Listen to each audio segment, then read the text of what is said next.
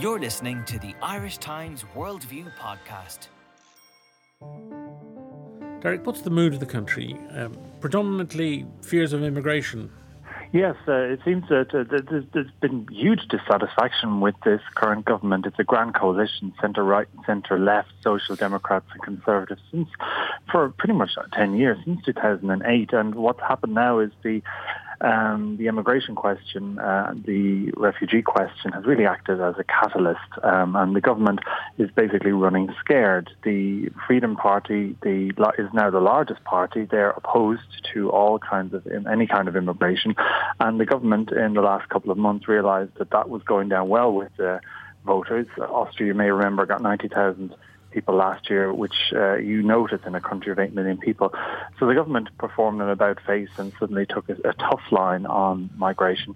But voters appear on Sunday to have said, well, why would I choose the copy if I can vote for the original? And um, Norbert Hofer of the Freedom Party is very much the original. He's one of the key ideologues in the party behind its uh, anti-migrant course.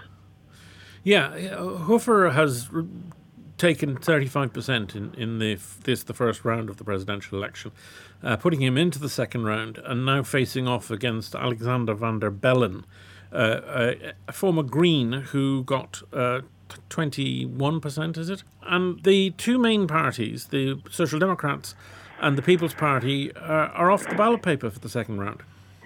Yes, this is what people are saying. It's sort of uh, an earthquake almost. That the, the, sort of the political middle ground, the centre, the two traditionally largest parties that have governed in Austria pretty much since the end of the Second World War have just been annihilated. Um, now, of course, this is a presidential election as opposed to a parliamentary election. So many people have said, well, the voters are using this as a referendum of uh, dissatisfaction with the government. But um, the Freedom Party is euphoric. They're saying this has changed the, the post-war order in Austria, and um, their their proposal, so Austria first and Muslims don't belong to Austria, is now the mainstream. And their their challenge now is to build on that in the coming month, and then head to uh, parliamentary elections, which are scheduled for 2018. But the way things are looking, many people are now talking about them being brought forward to next year. So you would have a very uh, serious vote there on how a country at the heart of Europe feels about uh, political mainstream answers to today's challenges.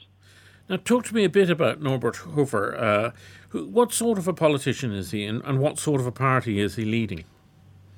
Well, it's quite simple. He's the type of person Austrians can imagine being president. And the Freedom Party is led by a man called Heinz Christian Strache, who I've uh, met several times and watched in action. And he goes down very well with a certain type of uh, Austrian voter. He's um, he likes lots of gel in his hair, sunbed. He he likes uh, simple. Uh, simple banging on the table sentences.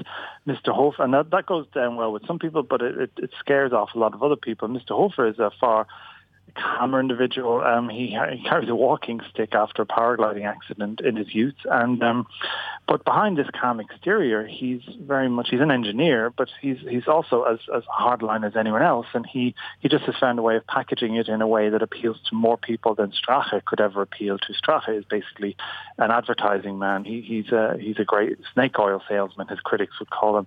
Whereas Hofer is, is, more respectable, but he's made no doubt that you know look, I opposed uh, EU membership for Austria. I would put up walls around Austria to stop migrant flows from the Balkan route. And uh, on election night, he said, you'd be amazed what's possible if I become president, which um, struck fear into the hearts of, uh, of Austria's political mainstream.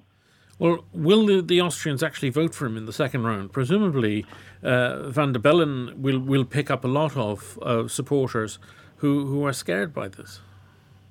Yes, it's a bit like the situation when um, Mr. Le Pen uh, of uh, the Front National in France got into the second round of the French elections, and everyone then, whether they liked it or not, had to rally around the alternative.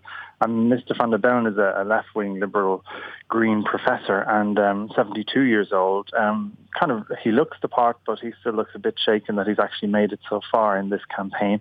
All the other parties, the centre-right and the centre-left government parties, have said they will support him. But so far, in the in the two days since the um, result, uh, we haven't really seen how they're planning to support him. They're still uh, licking their wounds themselves, so they have a month to turn this around.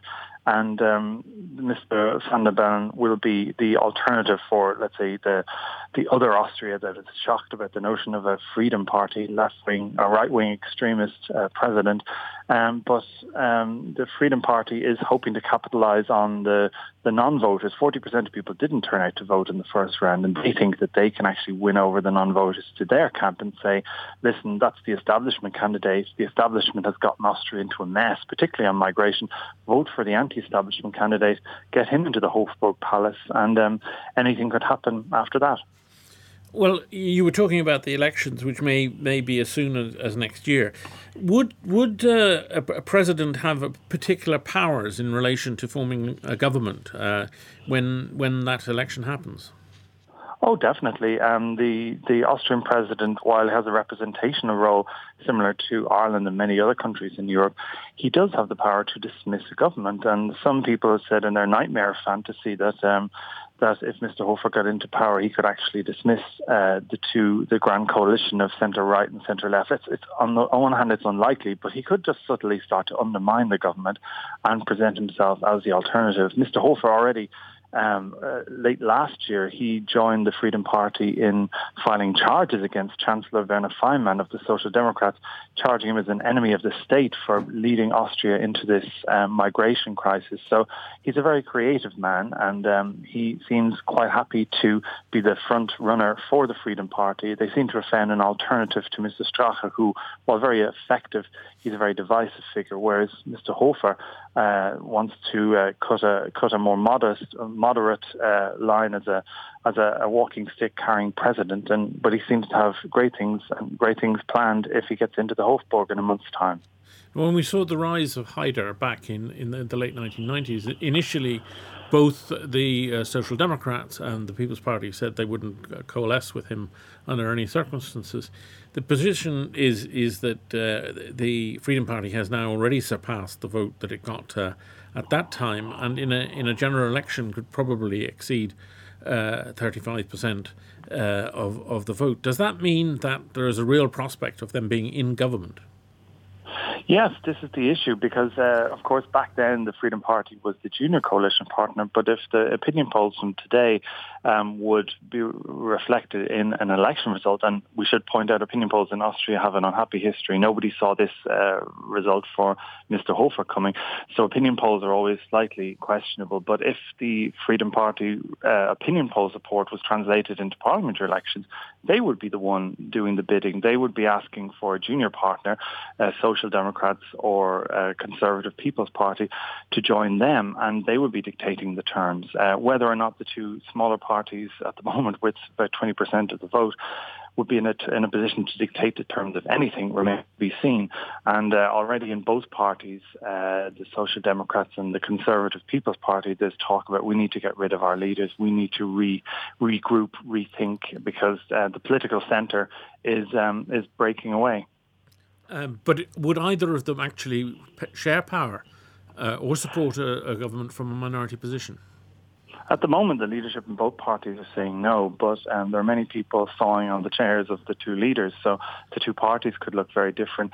Uh, it's the People's Party who worked with uh, the Freedom Party in the past. Um, but in some of, of, Austria's regions, even the Social Democrats is working with the Freedom Party. Now, of course, in Vienna they say things are different and uh, national politics isn't local regional politics. But um, yeah, we've seen in the past that taboos have been broken in Austrian politics, and uh, what seemed like a, a blip in 2000 has now become um, has has now the, the, the model has now spread out across Europe. So the notion of a right wing populist party heading into government, uh, particularly with the rise of uh, Marine Le Pen, is now long, no longer as unthinkable as it would have been um, a decade and a half ago. Thank you very much, Derek.